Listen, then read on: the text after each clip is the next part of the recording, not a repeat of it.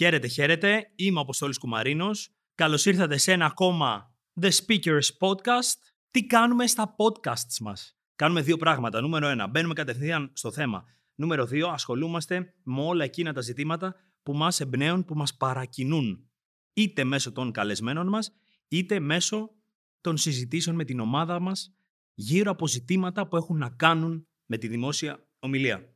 Σήμερα είναι μαζί μου ο συνεργάτης μου, ο Νίκος Βόπης. Νικόλα, καλώς ήρθες. Γεια σου, Αποστόλη. Ο τίτλος του σημερινού podcast, λοιπόν, είναι «Τι θα πει ο κόσμος». Πολλές συζητήσεις γύρω από αυτή την έκφραση, πολλές συζητήσεις γύρω από αυτή την αντίληψη. Πάντοτε το ακούμε σε παρέες, σε φίλους, σε γνωστούς, τι θα πει ο κόσμος; Θέλω να βάλω σκουλαρίκι. Τι θα πει ο κόσμος; Θέλω να κάνω τατουάζ. Τι θα πει ο κόσμος; Θέλω να βάλω σκισμένο τζιν παντελόνι. Τι θα πει ο κόσμος; Θέλω να βγω βόλτα 5 ώρα το πρωί. Τι θα πει ο κόσμος; Θέλω να βάλω δυνατά τη μουσική. Τι θα πει ο κόσμος; Στα πάντα θέλω να φάω παραπάνω. Τι θα πει ο κόσμος. Στα πάντα λοιπόν ακούμε πάρα πολλές φορές αυτή την τόσο συχνή έκφραση τι θα πει ο κόσμος. Νίκο, σαν ειδικός ψυχικής υγείας στο κομμάτι που εσύ εξειδικεύεσαι και πάνω στο κομμάτι που έχεις κάνει το διδακτορικό σου. Τι θεωρείς ότι υπάρχει πίσω από αυτή την πολύ κοινότυπη έκφραση; Καταρχάς, Αποστόλη, θέλω να πω ότι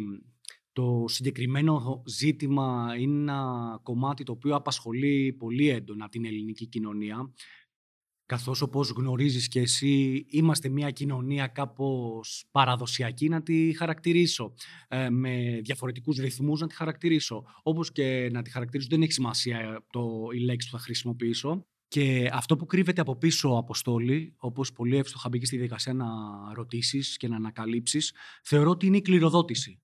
Και τι εννοώ με αυτό, εννοώ ότι κάθε γενιά φροντίζει υποσυνείδητα ή ασυνείδητα να κληροδοτεί στην επόμενη κάποιες συγκεκριμένες συνήθειες, κάποια συγκεκριμένα κοινωνικά στερεότυπα και εγώ θα πω ότι είναι στο χέρι της επόμενης γενιάς το αν αυτά που κληρονομεί θέλει να τα υιοθετήσει ή θέλει να απαλλαγεί από αυτά.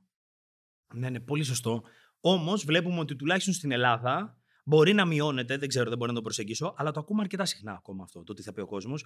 Μάλλον η νέα γενιά, οι νεότεροι άνθρωποι απομακρύνονται από αυτό, υπέροχο, και το εύχομαι να συμβαίνει. Νομίζω, ωστόσο, ότι συμβαίνει.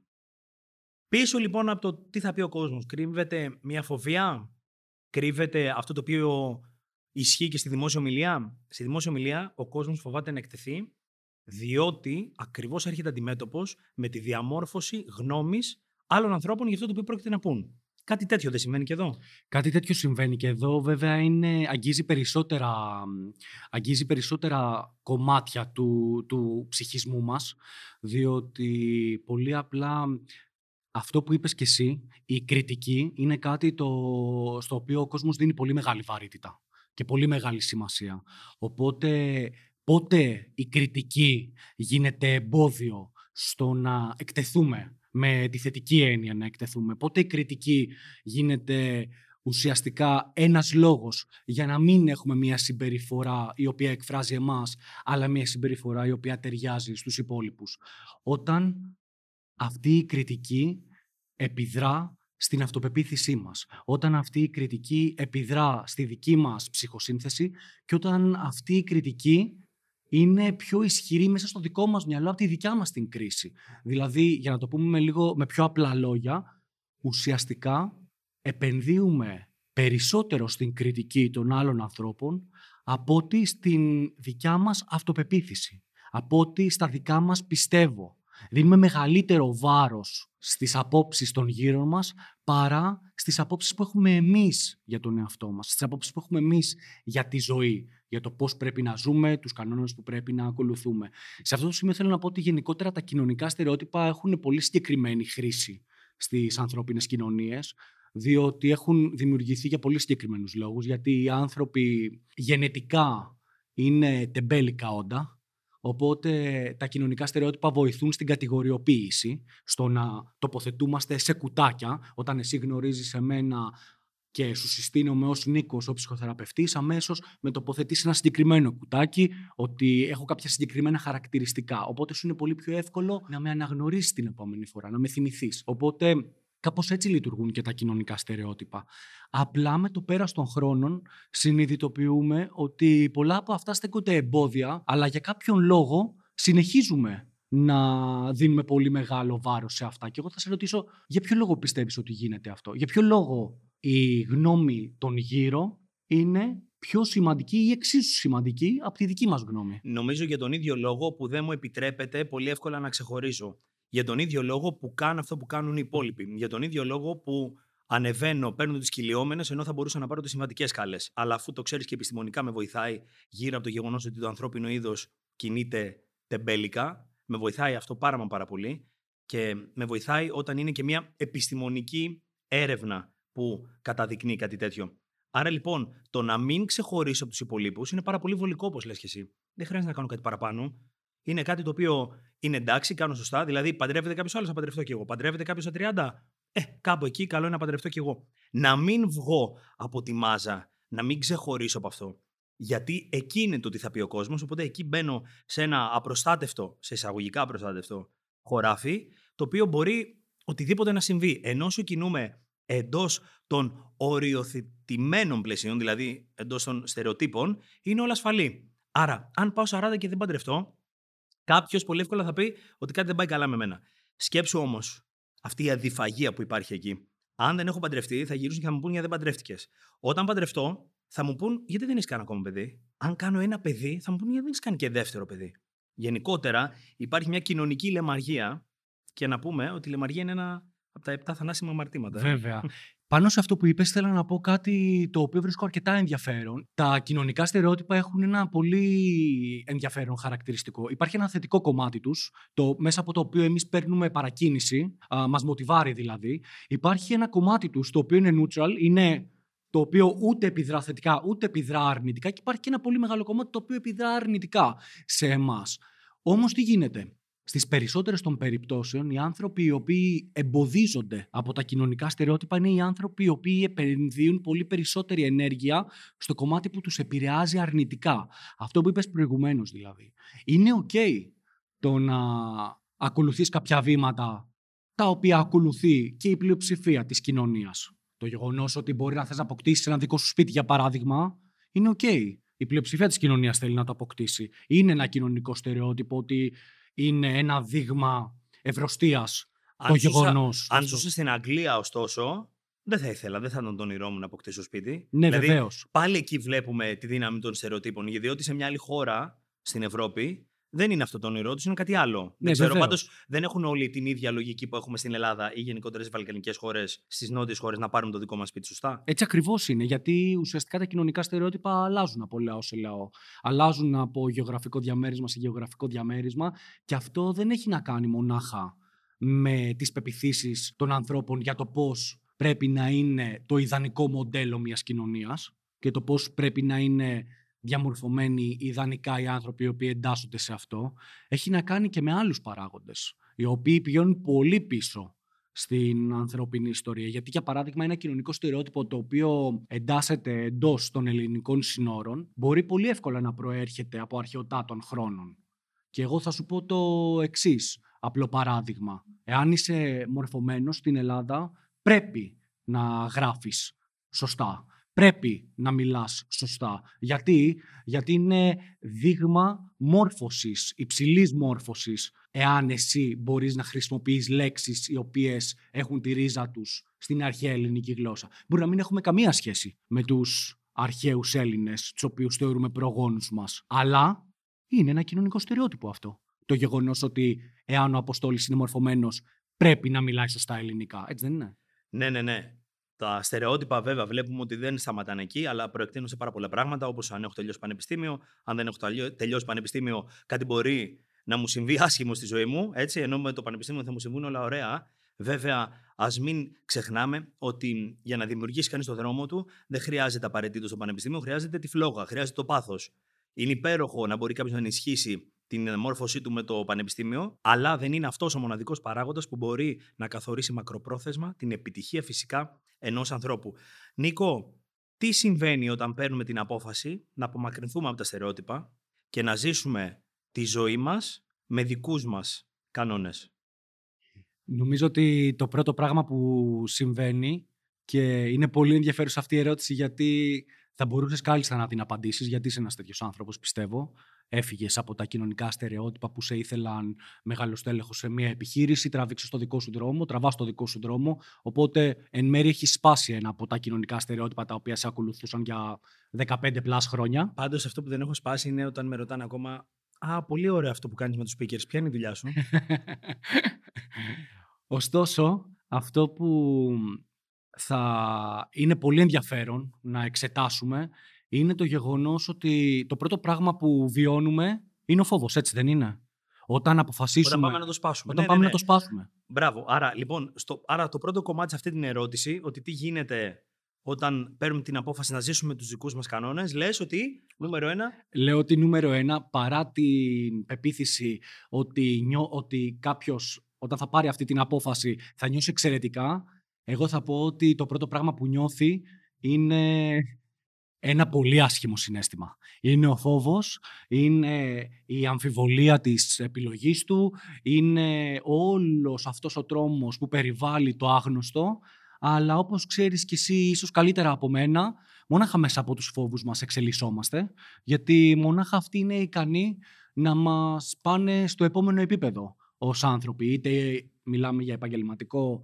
α, βήμα, είτε μιλάμε για προσωπικό βήμα.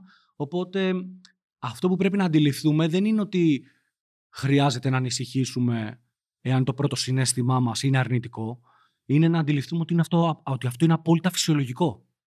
άρα λοιπόν φόβος, τι άλλο; Το Τι πρώτο, άλλο κο- συμβαίνει όταν παίρνουμε το πρώτο την απόφαση κομμάτι, να ζήσουμε με τους δικούς μας κανόνες; το πρώτο συνέστημα είναι ο φόβος. Το πρώτο συνέστημα που βιώνουμε είναι ο φόβος. Στη συνέχεια έρχεται η αμφιβολία. Στη συνέχεια, αν είμαστε σχετικά τυχεροί, γιατί και εσύ και εγώ δεν πιστεύουμε πολύ στην τύχη, στην συνέχεια, εάν θέσουμε την κριτική μας σκέψη σε λειτουργία, θα μπει το πρόγραμμα, θα μπει το πλάνο, θα μπει το σχέδιο. Γιατί μονάχα όταν έχουμε ένα πλάνο το οποίο θα μας οδηγήσει στα επόμενα βήματα, θα μπορέσουμε να απαλλαχθούμε από τον φόβο του άγνωστου. Γιατί όταν έχουμε ένα πλάνο και όταν ξέρουμε τα βήματα που πρέπει να κάνουμε για να φτάσουμε εκεί που θέλουμε να φτάσουμε, τότε αυτό μας δημιουργεί το αίσθημα της ασφάλειας το οποίο θα αντικα- αντικαταστήσει το αίσθημα του φόβου που δημιουργήθηκε πριν. Ωραίο. Επίσης, αν έπρεπε εγώ να απαντήσω σε κάτι τέτοιο, θα έλεγα, και μιας και το έχω βιώσει πρόσφατα, θα έλεγα ότι όταν παίρνουμε, παίρνουμε την απόφαση να ζήσουμε με τους δικούς μας κανόνες σε οποιοδήποτε επίπεδο, νομίζω ότι τότε ξεκινάμε πραγματικά να ζούμε. Για τον προφανή λόγο, διότι τότε ζούμε αληθινά.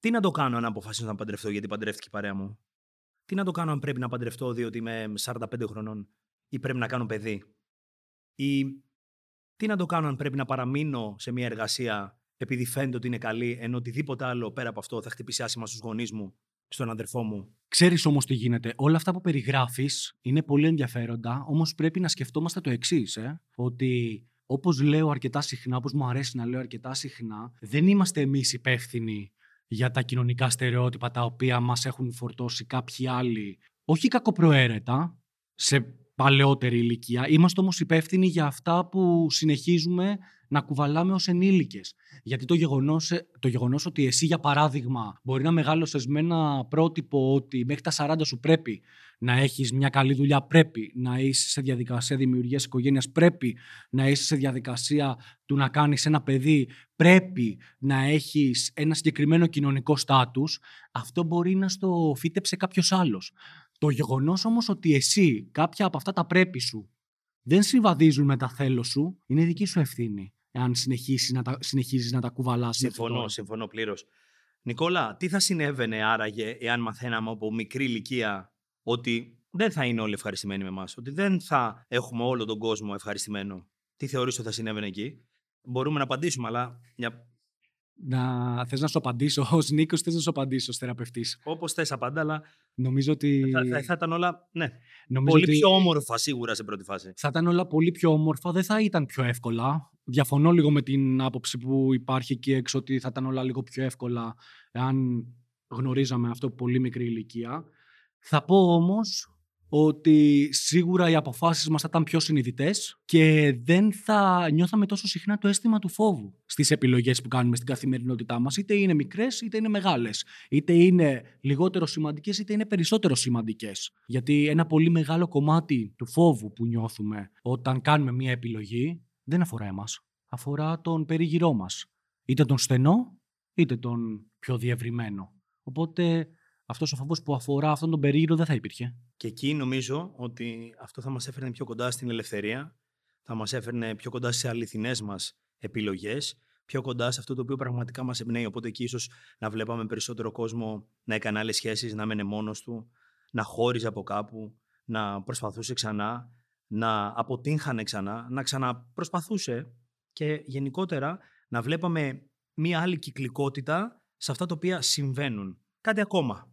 Σε τι θεωρείς ότι είπες πριν, μίλησες πριν για τις θετικές επιδράσεις των κοινωνικών στερεοτύπων. Έχουμε λοιπόν τις αρνητικές, τις οποίες συναντάμε περισσότερο συχνά και έχουμε και τις θετικές επιδράσεις των στερεοτύπων.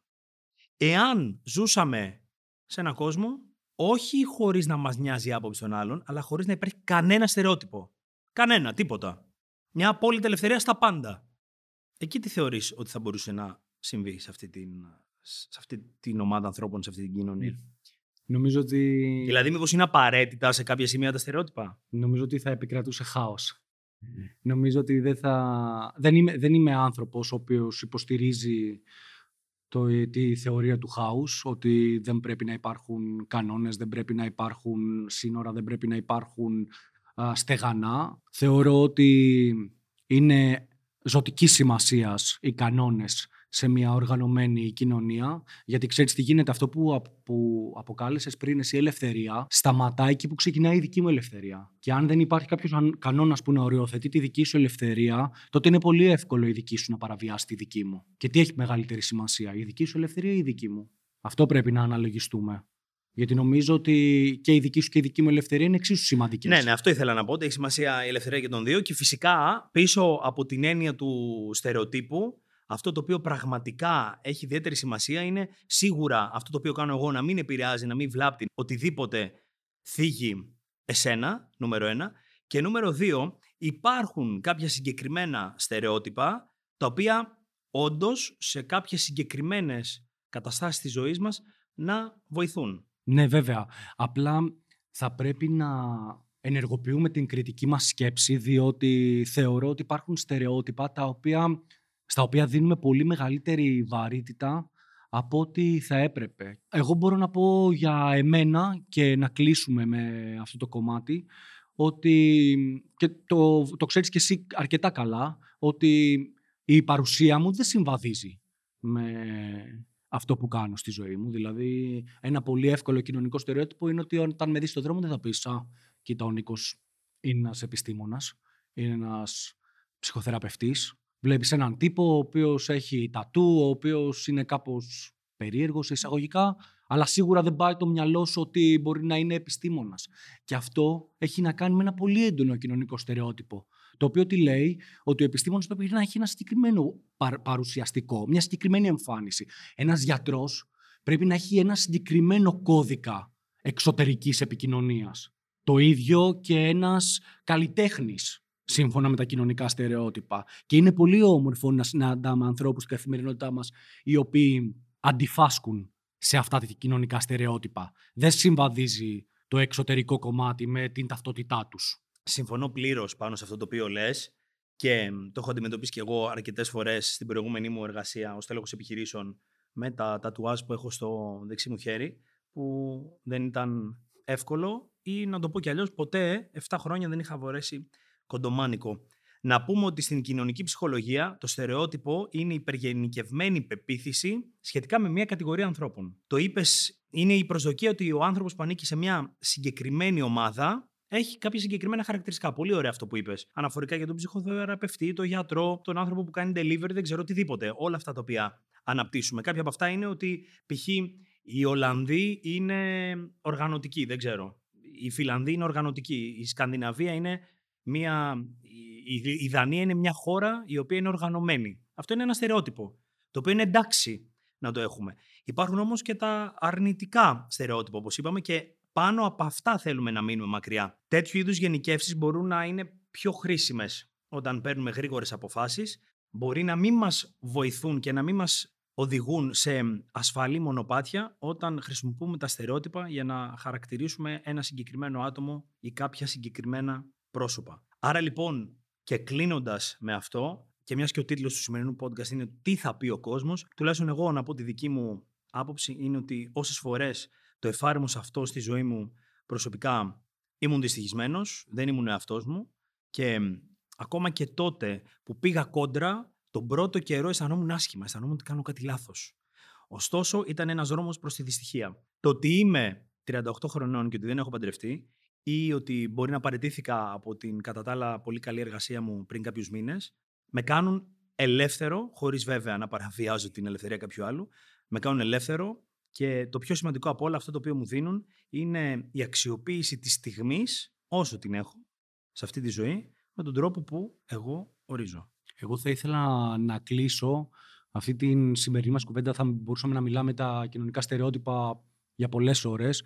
Αλλά αυτό που μου έρχεται εμένα πρώτο στο μυαλό κάθε φορά που πιάνω αυτό το κομμάτι είναι μια κουβέντα που είχε πει ο Ματθαίος Γιωσαφάτ ο οποίος είχε αναφέρει ότι τα κοινωνικά στερεότυπα τα οποία επιλέγουμε να κουβαλάμε ως ενήλικες είναι ένα ακόμα λιθαράκι προς τη δυστυχία μας. Και νομίζω ότι δεν θέλουμε να μαζεύουμε λιθαράκια προς αυτό το μονοπάτι. Ίσα ίσα πρέπει να ξεφορτωνόμαστε όσο μεγαλώνουμε λιθαράκια. Και μια υπέροχη ομιλία από τον ίδιο στο TEDx Athens. Την βλέπω συχνά πυκνά, την, την μελετάμε και σαν περίπτωση δημόσιας ομιλίας στα workshops μας. Νικό, σε ευχαριστώ πάρα πολύ. Υπέροχος ο τίτλος, υπέροχη σημερινή θεματολογία. Μας αφορά, μας απασχολεί όλους. Ευχαριστώ πάρα πολύ, Αποστόλη. Είμαι ο Αποστόλης Κουμαρίνος. Αυτό ήταν ένα ακόμα The Speakers Podcast. Θα τα πούμε την επόμενη Τετάρτη. Μέχρι τότε, keep speaking.